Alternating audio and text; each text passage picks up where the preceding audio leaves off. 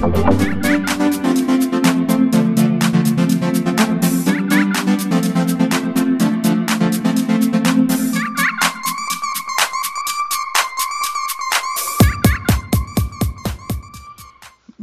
Salamon's In N Out Fries is one of those LA images that is undeniable. and I consider Bradford to be one of the artists, along with Natalia Fabia, who really gets how to paint like an LA artist. And to me, that's not minimizing them at all.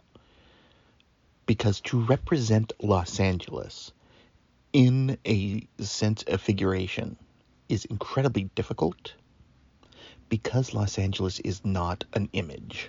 Forget the Hollywood sign, all of that. It is a presentation. And here it's incredibly simple. It is a background upon which a carton of In N Out fries is there.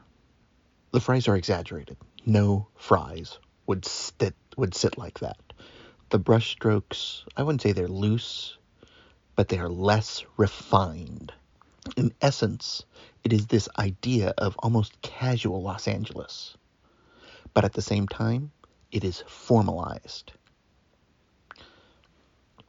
formalized casualism is 100% the ethos of Los Angeles. It's why California cuisine happened.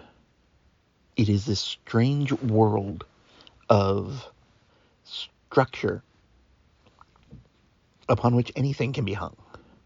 And that's what makes this work so beautifully done. In a way, it is Cezanne's apples. It is a perfectly placed moment in the essence of a Los Angeles interaction with the world. Because nothing is more LA than In and Out. It really is, you know, maybe the Daily Grill. But there are three pieces actually in this series there's a burger, the fries, and I think a milkshake. Maybe it's a Coke. But the fries speak to me in a way that is just beautifully real and looking at it, it has elements of what Wayne Thiebaud was doing for decades. It is this idea that the world is staged and he is merely capturing it. There's definitely a pop art sense to this, but more so, there is Los Angeles.